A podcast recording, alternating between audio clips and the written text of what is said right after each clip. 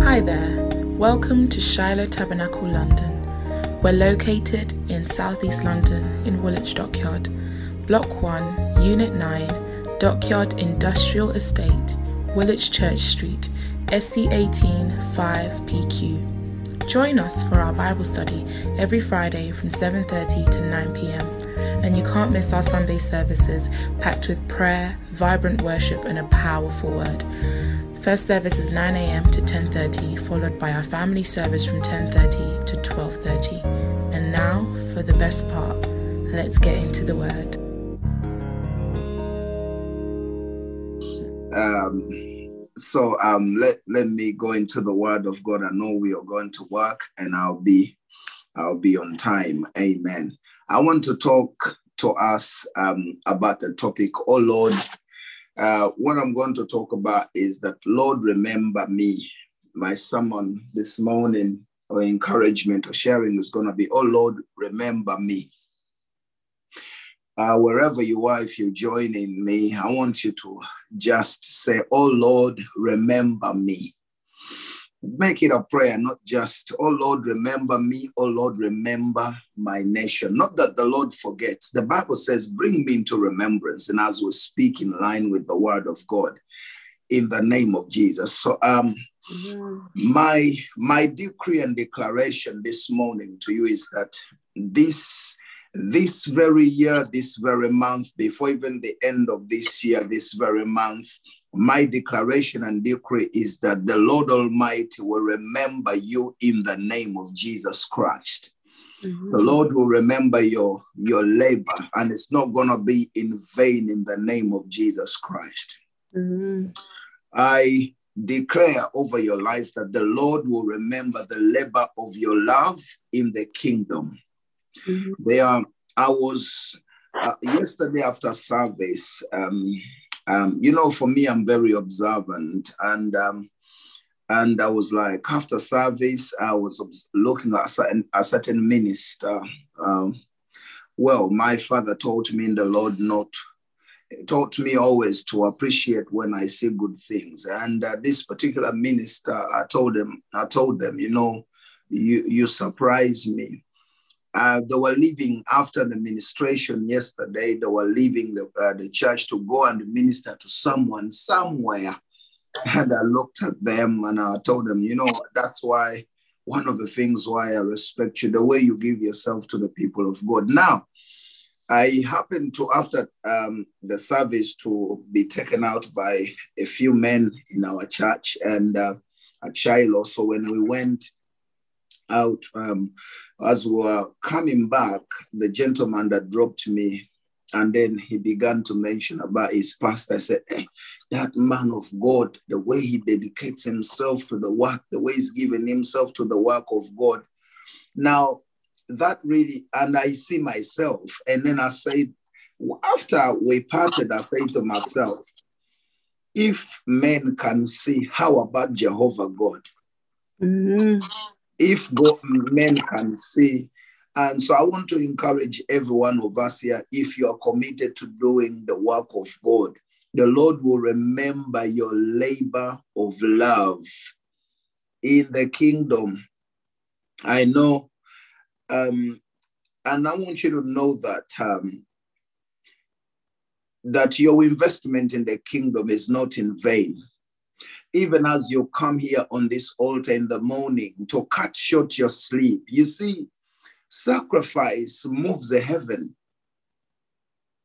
That sacrifice moves the heaven. So you may look at this altar at the time you wake up and come out of your bed and dedicate this time to the Lord. God is not a waster.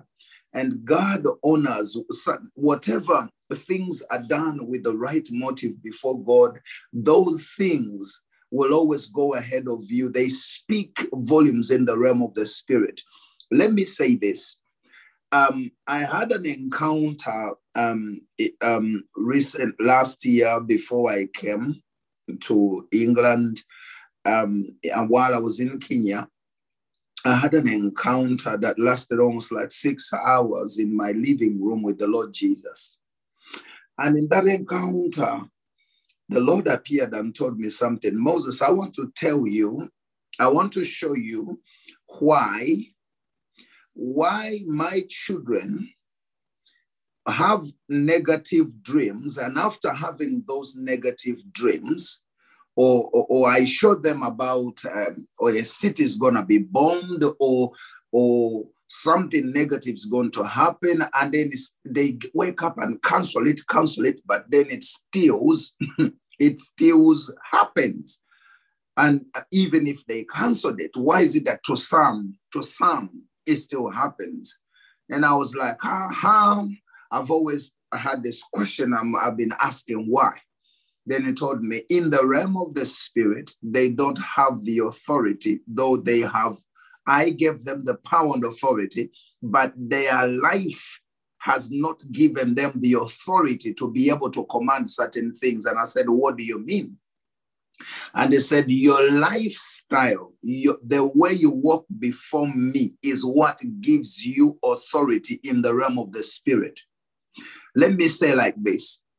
What does it mean, your lifestyle, your Christ-like character? And, um, and I'll make a statement um, in line with that. Normally I say that uh, victory begins with the name of Jesus Christ. For a Christian, victory begins with the name of Jesus Christ on our lips, but it is consummated by our Christ-like character. So our authority, you see, it's like Jesus says, many came and say, you know, demons say, Paul, we know. Jesus, we know. Paul, we know. Jesus, we know. Who are you?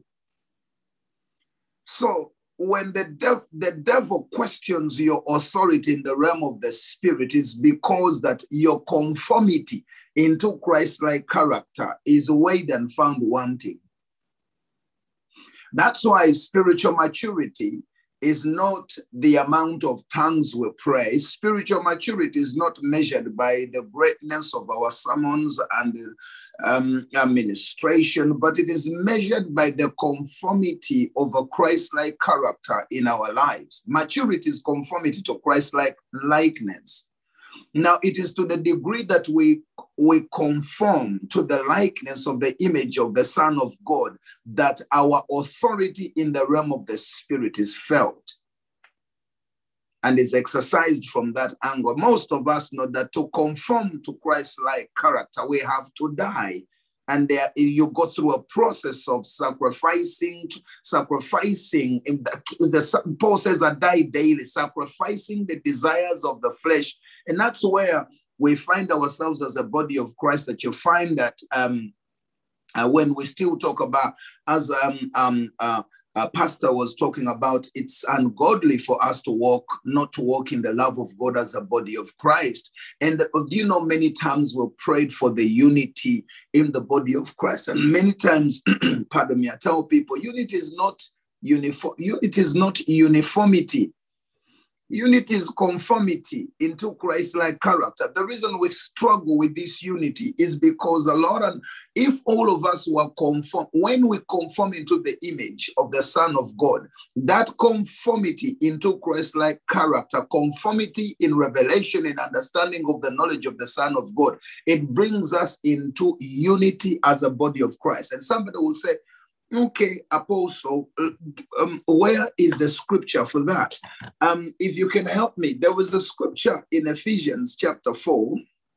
Of course, Ephesians chapter four, when we look at that scripture, chapter four, um, um, and, and verse thirteen of Ephesians, talks about us coming into unity of knowledge, unity of revelation. Praise the name of the Lord Jesus. Um, Uh, it says that um, it says that um, well, if you we've started from verse, of course, from verse eleven, but I want thirteen is, is my emphasis, and it goes and says, um, and he himself, Jehovah God, gave some to be apostles, some prophets, some evangelists, and some pastors, and some teachers for the equipping of the saints, for the work of ministry, for the edifying of the body of Christ. Verse thirteen, you see, thirteen says, till, till we all until we all come to the unity of the faith and the knowledge of the Son of God. Do we see our unity there? Do you see the unity? The unity of the body is understood in the, it is understood by God as a conformity into the likeness of the Son of God. It is this conformity that brings us into unity. Where we differ, where the variance exists in, in, in the knowledge, in the revelation of the Son of God, we begin to do what? We are divided. So what the church does, when what most of us think as believers is unity, is uniformity, because we have eaten together, we have We've gone to the conference and we conference together uniform. We do things uniformly, but we have not conformed in likeness. And that's why you find that um, a lot of people, when uh, you find, I've had people, and I, and, I, and I reserve my comments, you find them, I've had people before and say, you know, you know, that man of God, uh, Pastor Chris Ayaklum is a cult. Uh, you know, watch out them teachings that uh, Grace Robert Guy is teaching. And I'm thinking, what's wrong with these people? Why? Because most people, when, when the revelation of Christ is deeper, most people quickly come and reduce it, and they, they bring it there quickly. What, they, what is not revealed to the carnal man is quickly, uh, quickly, um, summarizes it to, to that's a cult, that's this, because we differ in revelation, because we need to come to that place. The Bible says, for the equipping of the saints, for the work of ministry, for the edifying of the body of Christ, till this body, till we all come to the unity. There is the unity of faith. No matter how much the unity of the faith, and this faith, faith of the Son of God, the unity of the, of the knowledge of the Son of God. Then it talks about to a perfect man, to the measure of the stature of the fullness of Christ. Then it goes on to say, verse, you see, that's what we call maturity. The conformity to the likeness of the Son of God is what heaven knows as maturity. This is when it says in verse fourteen that we should no longer be children, tossed to and fro, carried about with every wind of doctrine by the trickery of men in the cunning craftiness of deceitful plotting. But speaking the truth in love, that we may grow up in all things into him, into him, the word, into him who is the Spirit, who is the head, Christ himself. Now we can see that this conformity, that's why I said that victory, victory begins with Jesus Christ. For a Christian, victory begins with the name of Jesus Christ upon my lips, but that victory is consummated by my Christ-like character. It is this Christ-like, the conformity to the likeness of the, of the Son of God that intimidates the enemy, that threatens the devil. That's why it is this spiritual growth when we give ourselves this opportunity to come to a, a stature of conformity into the likeness of the Son of God that makes us to begin, as the as uh, Pastor Diana was talking to us, that's when we begin to teach principalities a lesson, because we begin to speak not as ourselves, but we are speaking like him. And that conformity is what Paul was talking about.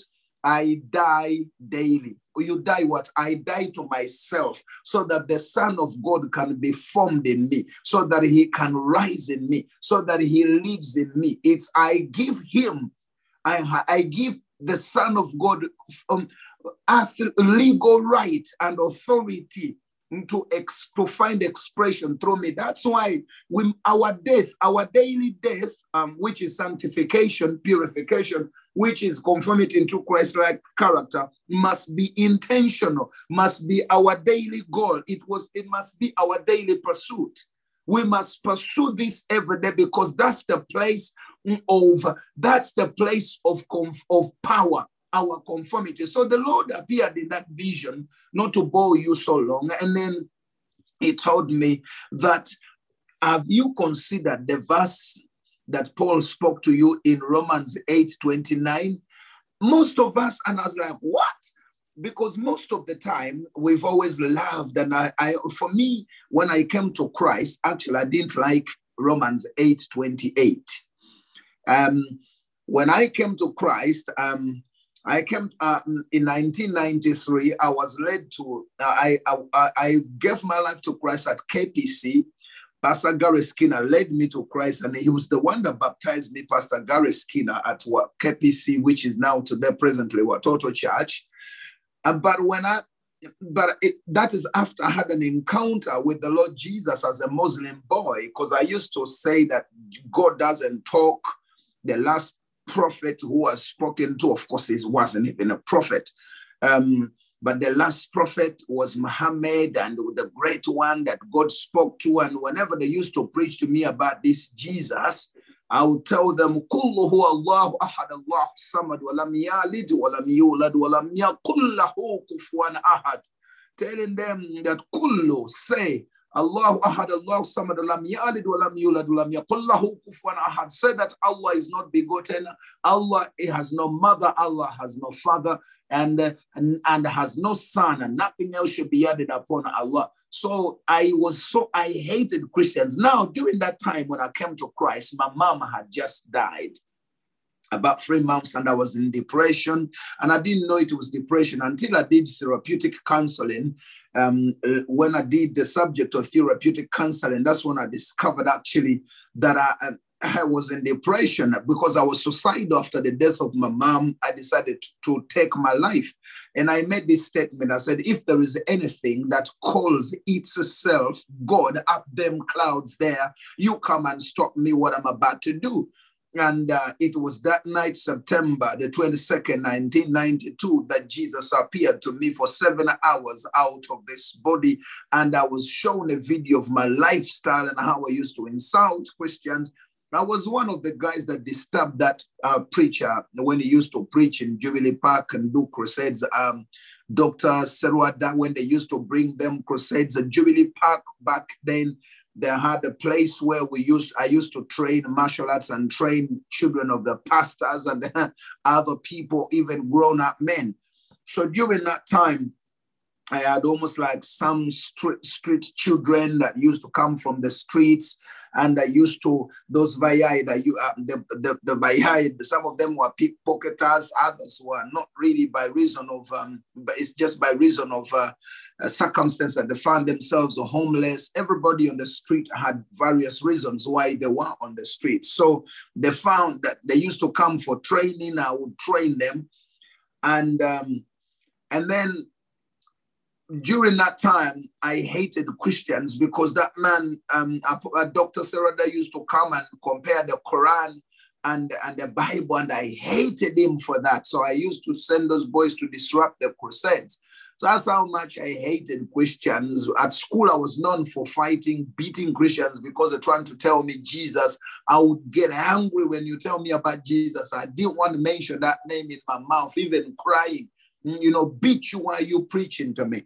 So I said, if there is anything that calls itself God, to come and stop me. That's when Jesus appeared to me. You see, to us, Jesus, or to me, Jesus is not a figment of an imagination, but is a reality. He's the person of God. And the, twice when he, before salvation, when he appeared to me.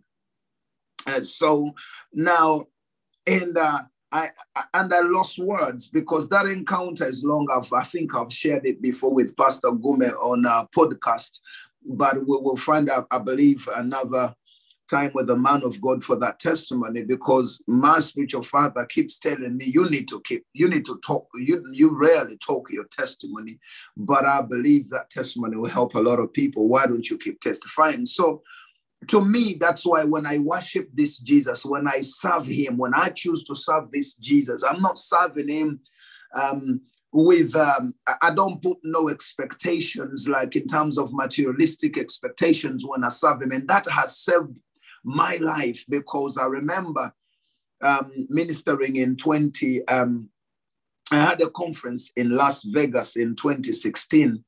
And when I was after ministering in several churches, there was this um, apostle that was like a mentor to me. He appeared, he was in business. He's a business apostle. He has almost like two hundred fifty churches in his network. And um, he appeared with another business partner. They took me to that Caesar's Palace, you know, um, it's opposite the uh, Trump Towers in Las Vegas. They put, took me up there and they began to tell me, Uh, you know, the way you anointed, you, you don't only speak, but after you've spoken, you're demonstrating the power of God. This is what Las Vegas and America needs.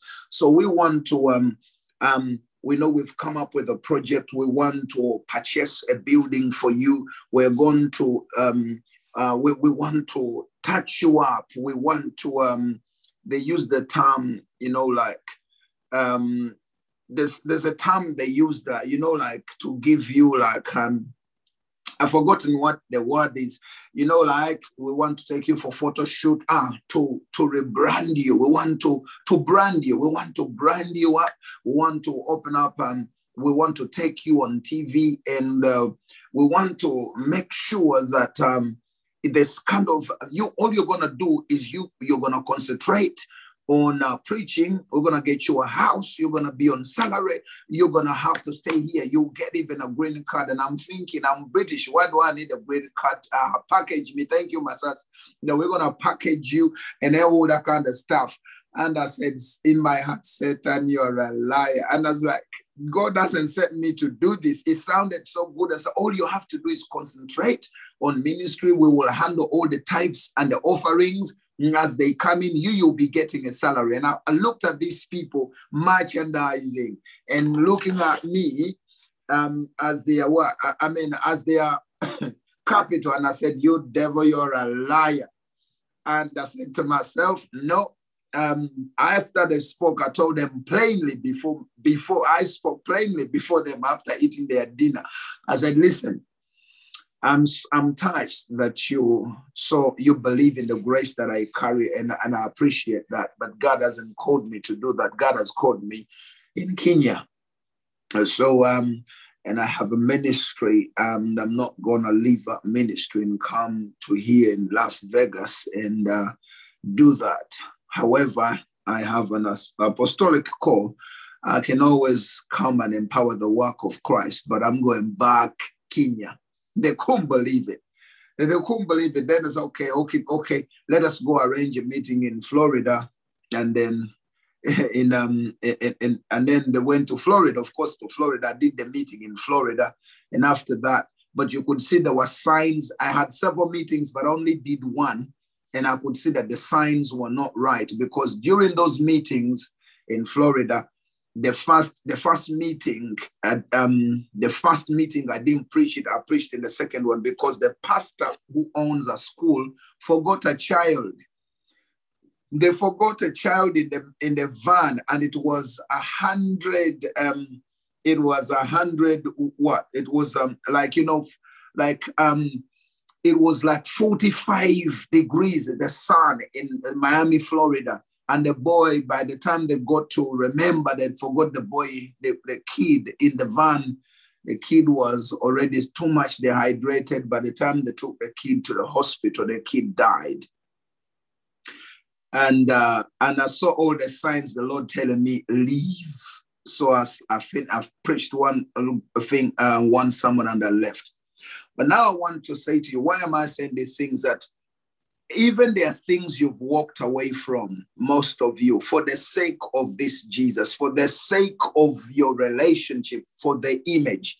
Now I was saying to you, the Bible, I hated this scripture in Romans eight twenty-eight when I came to Christ. Why? Because somebody, I didn't like the scripture because I was young in the Lord and um, my mom had just died after that. And I, I mean, after... My mom had died and I got an encounter with Jesus Christ. I came to the church and when I came to the church, this is what happened. This brother told me, oh, don't worry, brother. All things work together for good. I was mad because I was like, so all things work together for good to them who love God and are called according to his purposes. I said, No, how is my mom dying working together for good? Because I was young. I was only like three weeks in the church. And this one told me, don't worry. No, things that work for good. I hated that scripture. And I used to ask God, how can things work? Because him, he was saying, had your mom not died, you wouldn't even have attempted to commit suicide, and then Jesus would not have met you. So you see, maybe because you loved your mom so much, because he knew me, maybe your mom would have convinced you not to be born again. So the Lord allowed that. So, so things are working for good. I hated the scripture. I didn't want that scripture. But cutting the long story short, of course, I was immature. But now when I had that, that encounter, Um, recently, last year, the Lord Jesus uh, tells me, actually it was twenty nineteen, not tw- towards the, tw- the end of twenty nineteen, not um, not twenty twenty, last year, the encounter I'm talking about, of Jesus talking to me about the authority. Now, this is when it said to me, have you looked at number verse twenty-nine? Most of us say, oh, things work together for good to them who love God and are called according to his purposes. But then there is verse nineteen, which talks about that those whom God foreknew, you, yourself, and I, God foreknew you. Those whom God foreknew, he also predestined. To do what? When you look there, it says he predestined us to be conformed into the image or the likeness of his son. So in other words, God's highest goal, my brothers and sisters, men and women of God, God's gr- highest goal for a Christian is conformity into the likeness of his, of his son. God's highest goal for any believer is our conformity into the likeness of his son. So whatever we do to conform to this image, whatever we sacrifice in pursuit of the image of the Son of God, the character, that character of Christ, the character of love, the character of forgiveness. Why do we forgive others? Because I cannot sacrifice my Christ-like character at the expense of holding bitterness. Let I forgive you because I want. Why do I forgive? Because I'm pursuing Christ. I'm pursuing the likeness. Forgiveness is demonstrating Christ's likeness. Loving the unlovable. By the way, it is when I, I separated with my wife and uh, we divorced during that time when we separated. Most, most of you that don't know, yes, we are back. We got back after six years of separation and divorce. We are back. You know, so but but during that season when we separated, um, that was uh, the first six months I was bitter, I was angry. You know, God is funny. Then he goes and tells me, Moses, pray for Huldah, pray for Huldah. I said, me to pray for Huldah. I said, I think I didn't hear that correctly. I said, pray. And I was a man of God. Pray for Huldah. Pray for you. I said, uh, I said, Lord, I remember her. I remember Huldah. I remember you in Jesus' name. I remember you. When it comes to praying for my children, I was specific. But when it comes to her, I said, Lord, I remember her. I remember her. I remember. And said, I did not ask you to remember her. I said, pray for her. Now, that's when the Lord, it dawned on me. The Lord gave, told me, the Holy Spirit spoke to me a statement in my spirit that never left me the same. He t- that's when he began to teach me again the gospel in John three sixteen. He taught me, for so I loved the world and I gave my son Jesus Christ. And he asked me, what kind of world did I give Jesus to? The wicked world. And then he asked me, did the world deserve him? Did you deserve my son? I said, no. Then he told me, Moses, then you should understand love and forgiveness are the same. He said, Jesus is my gift of love and forgiveness to an undeserving world. That's when he got to tell me, Moses, forgiveness is not given to those who deserve it. And he told me, even love is not given to those who deserve it. I said, the reason most of my people fail to forgive is because they think forgiveness, forgiveness is given to someone who deserves it. He said, did you deserve Jesus Christ? Did you deserve him? Who is Jesus? He is God's gift of love and forgiveness to an undeserving world. So what is, then he began to tell me, what is forgiveness? I tell you, I had been born again for many years, a preacher, for many years. I had never had such a thing. I had never even come to think about that gospel like that. He told me, the gift is my gift of forgiveness to an undeserving world. Then he told me, Moses, forgiveness, forgiveness is a gift of love given to someone who doesn't deserve it. So God forgave you. God forgave me. Did I deserve God's forgiveness? What did I do to deserve it? Okay.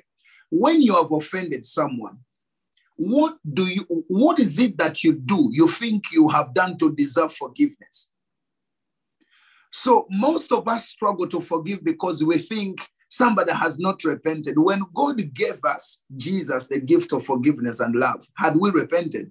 We were even rebels. He gave it to the rebels. Then he told me, Moses, the administration of love, love is not love until it is administered with the understanding of the author of love himself. I'm pausing for us to think because it was bombarding my head like, I mean, I, I was just sobbing. Love is not, you are not loving. You and I are not loving until the love we claim to be administering to others is administered in the understanding of the author himself. Thank you very much, Pastor Bouman. While we were still sinners, Jesus died for us. Romans five eight, isn't it? While we were still wicked, while we had jumped over the fence. So in a nutshell, love and forgiveness, these are given to people who don't deserve it. That's why in Matthew chapter five, Jesus, having taught on the Beatitudes and the longest sermon on that chapter, he goes, he says, if you love those who love you, what reward will you receive from your Father? If you greet those who greet you, if you only hallow those who hallow you, what reward do you have? So in other words, loving, the love of God is not given to those who deserve it. Love is understood by God that it is love when it is given to those who don't deserve it. Now, you see your husband and wife or your children, you feel you, it is easy to love them, yeah? It is easy to love them. And you think, but, but love for God, it is love when it is given to the one who doesn't deserve it. That's why he says even the pagans, the tax collectors, the drunkards greet fellow drunkards because those are their mates. But it says if you want to be like your Father, your Father loves the imperfect. Your Father loves rebels. So it is not love until it is given to the one who doesn't deserve it. It's not forgiveness until it is given to the one who does not deserve it. So forgiveness is for those who don't deserve it. And I don't know why the Holy Spirit has dwelled so much. He stopped me here and caused me to dwell on that thing while I'm trying to move forward. But this is what I'm trying to say. What I'm saying is this, that why do we love the unlovable? Why do we choose to forgive? Because it is in our forgiveness and expression of love that we demonstrate Christ-like character, that we are given the opportunity to share in fellowship with Christ. You can't say you're sharing in fellowship with Christ because you are singing. Singing does not mean, singing about Jesus doesn't bring you in fellowship with him. It is, it is the greatest song is in living. It's not sung. The greatest worship is the one that is lived, not the one that is sung or spoken. So that's why whatever we do, for it says, for my sake, though, to carry the cross, it is you do it for Jesus' sake. You forgive for his sake. Why? That's when you demonstrate Christ-like character. Now, God can never forget your labor, your labor of seeking to conform into the image of his Son. Because in heaven, we will be rewarded for our Christ-like character. In heaven, we will be rewarded. That is what we call sanctification. Sanctification is a separation. You are separating yourself from something unto him. I separate myself. The reason I am seeking, Jesus said, because I am conforming to him.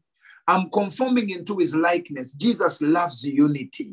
He loves, he loves the unlovable. If I start, I start to love the unlovable, those people that you look at in the church and say, that one, no, that one is so difficult. Jesus once has never called us to love those who are easy. Love is given to rebels. We love those who don't deserve it. Those who deserve it, there's no reward. Because Jesus says, if you love, to love your husband, love your wife and children. Say, those who love you, the brothers and sisters in the church, those who tick your boxes, you know, those who tick your boxes, you, there's no reward, but there is that one, that stubborn one, and that love will lead you to pray, to go on your knees and pray for them, cry out to God. And you know, that's where, that's where the reward is. But guess what?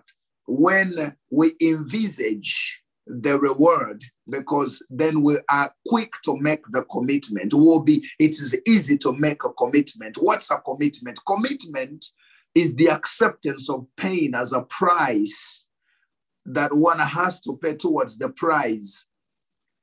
Commitment is the acceptance of pain as a price that I have to pay towards the prize. But one who is willing to pay the price is because they have envisaged already the price. So Jesus is willing to commit to the cross. To, to, as I said, commitment is the acceptance of pain. Jesus is accepting pain. He accepts the pain as a price because he has envisaged the price of Moses, of you and everybody. He sees, he has already envisaged the reward. That's why most of us, you go for a certain course and you accept the pain of studying because you have already envisaged the, uh, the, the, the rewards. You see yourself, when I get this qualification, my, my salary will increase. The opportunity, you, I will reposition myself for, for many opportunities, for several opportunities by reason of this qualification. And so what does that mean? So that's why you are committing to, it's painful to study. It's not, it, you're not enjoying the studying, but the fruit of studying is what is pushing you. So now we should see the same thing. Why do I forgive? Why do I, when somebody insults me, why do I choose to forgive them? I choose to forgive them because I'm pursuing, I want to please the Lord and I am conforming into the likeness of Jesus. Most people say, Lord, I want to be like you. Oh, Lord, I want to be like you. Jesus forgives. Jesus for, loves the unlovable. So be careful saying you want to be like Jesus because he will allow, he will allow or permit circumstances for you to demonstrate your Christ-likeness. He will allow circumstances. In most cases, circumstances we find ourselves in, Jesus wants us to demonstrate Christ-likeness. You say, Lord, I want to be like you. Will you be able to forgive the offender? You want to be like him. Jesus tells, Lord, forgive them for they don't know what they are doing. This prayer is praying it for his enemies, those that have, um, you know, forgive these Romans and all these high priests and all the, the rest of them. They don't know what they are doing. Now he calls us to be like him. And that's the authority we command in the realm of the spirit. Because Christ's likeness, that goodness is what overcomes evil. That's one of the fruit of the Holy Spirit in Galatians is goodness. Because it is good. We overcome evil with good. Now, what is good except Christ's likeness? What is good except the, the life of Christ, the nature, the nature of Christ in a believer? That is our authority. The nature of Christ in you. That's your authority in the realm of the spirit. And when the devil sees that, he is intimidated. May we be conformed into the likeness of the image of the Son of God.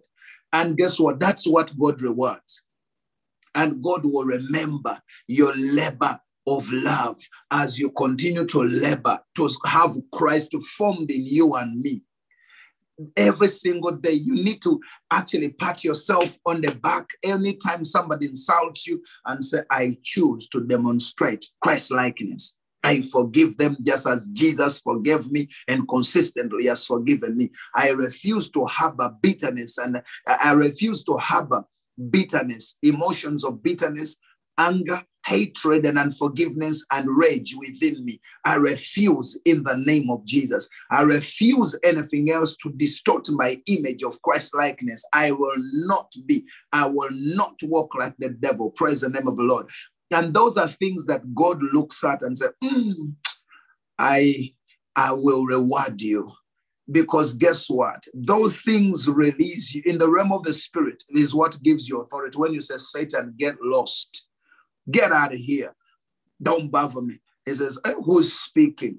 Because you are speaking in your rightful authority. Let me say this as well as I, I come up to wrap up in it, um, briefly about what I'm talking about today, that God will remember you.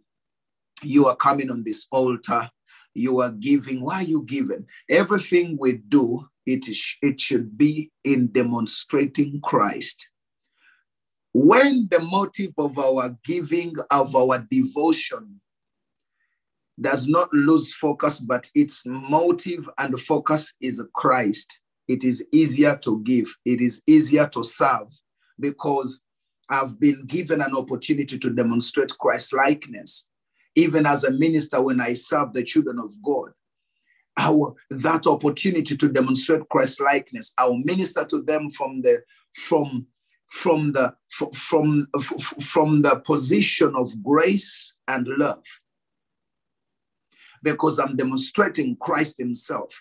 I'm not gonna um, minister to them from the place of just condemnation, but I'm ministering from grace and love, because to draw them from where they are to to see the beauty of this Christ who loves them so dearly and and wants to to transform them to himself, into himself, so that they can come to a place where they are unstoppable and unlimited. Praise the name of the Lord Jesus. Now, um, that's what I said, that God knows your investment in the kingdom. It shall not be wasted. God knows your investment in the kingdom, and it shall not be wasted. So let us have the right motive to invest into the kingdom of God. Investing is not only money. You invest If, even as you invest um, in the kingdom through prayers as you come here, through your um, um, um, right motive in giving, through reaching out and encouraging others. Imagine those that uh, God has used to put up this platform, you know, for all of us to come here and pray together, and then we get to hear, there are things I don't know myself. And then you get to hear other men and women of God preaching it from a different angle. Because you see, Jehovah Elohim is too big to give his entire revelation to one man. Look at the Bible as a compilation of several people. Why? God gave a piece of his revelation to this woman, to that man, to this little boy, to that one. Why?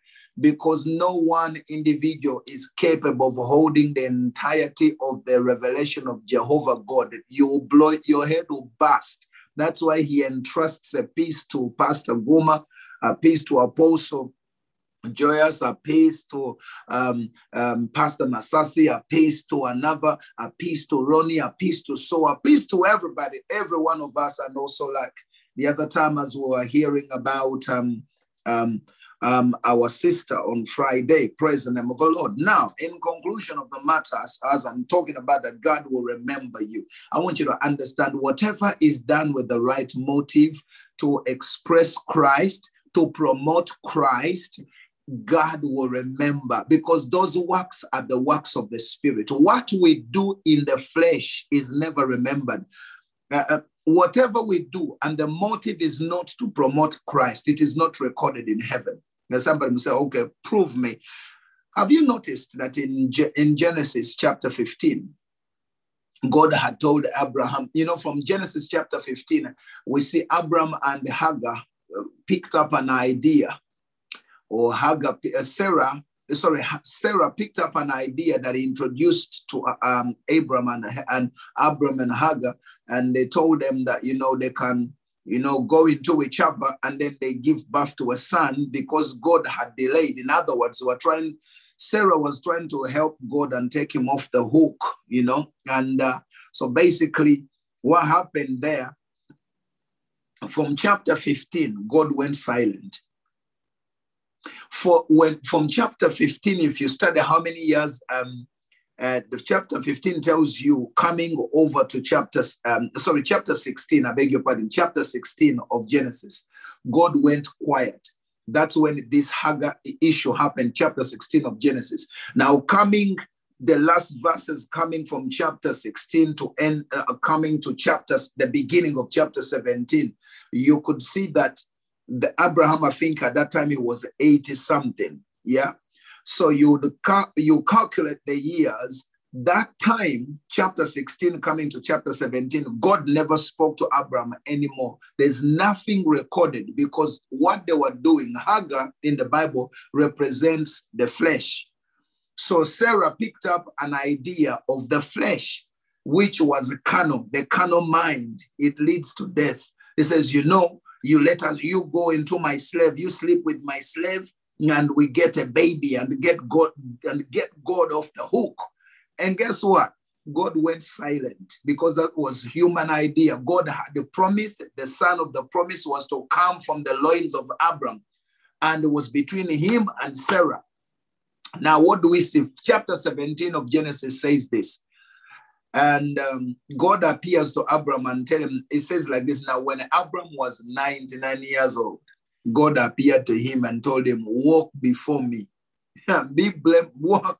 He said, be blameless, walk before me and be blameless, then I will fulfill the promise. What does that mean? So ninety-nine and eighty-six, you discover that those are thirteen years of God's silence. God, nothing is recorded in those thirteen years. We don't know what happened. No record of the thirteen years. God went silent. What does that mean? That all the works of the flesh will never be remembered. What we do, the works we carry out with the wrong motives in the flesh are not remembered. They are not recorded in the realm of the spirit. That's why you see that it says when Abram was ninety-nine years old, God, he appeared.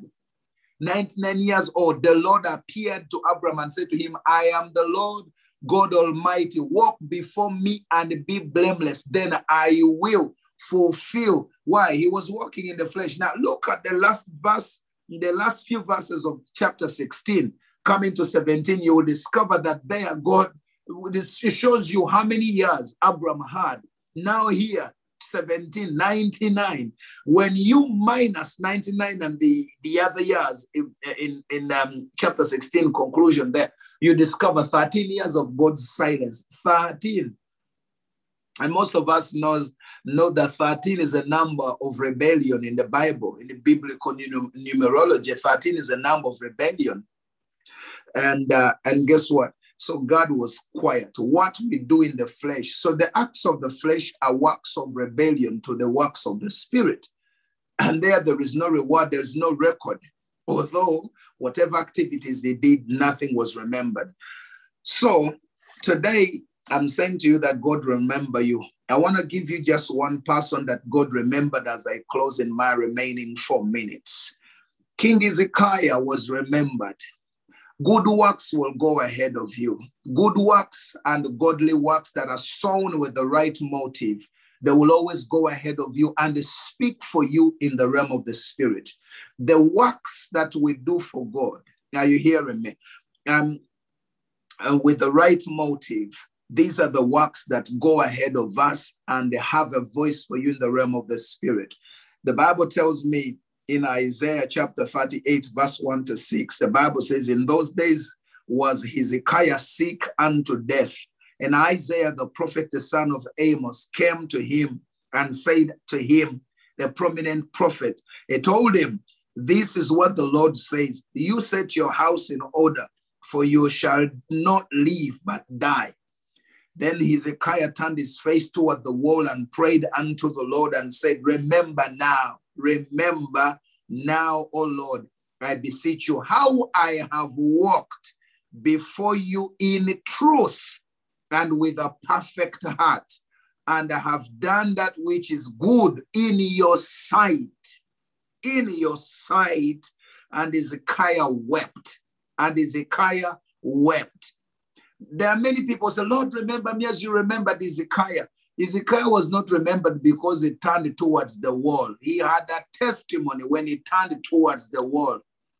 What's your testimony? Oh, God, remember me. If some of you may call God to remembrance and you're calling him to open the record of your, you know, there's unrepented sins remain record, open records in the realm of heaven. Can I say that? Unrepented sins remain open records of accusation in the realm of the spirit. And you should all know, Roman, I mean, Revelation twelve says that Satan is the accuser of the brethren. He accuses them day and night before God.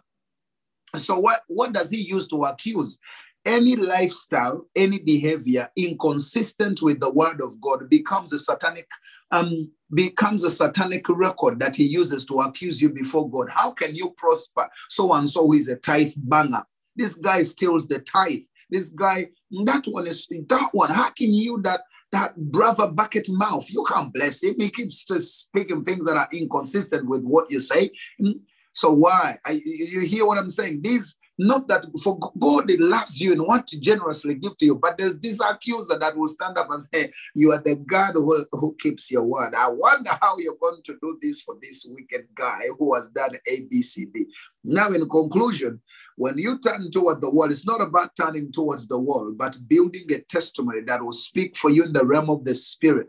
There are certain things that you can cancel out and say, Satan, you are joking.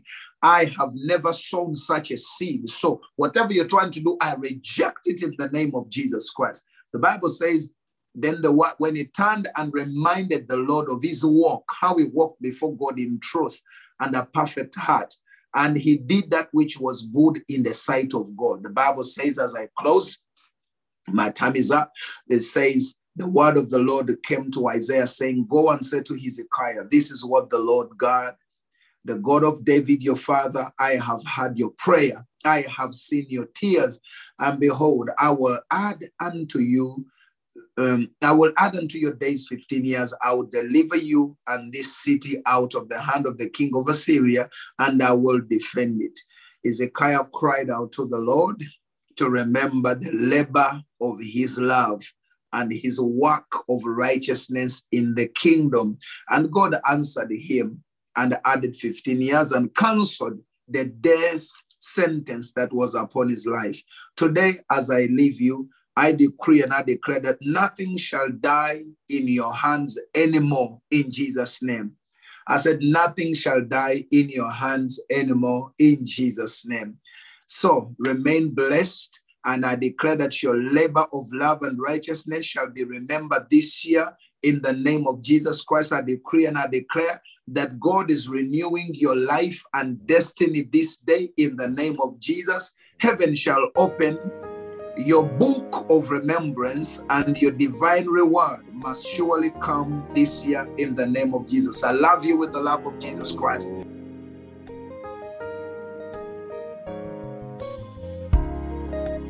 Thank you so much for listening to this sermon, and I know you've been blessed.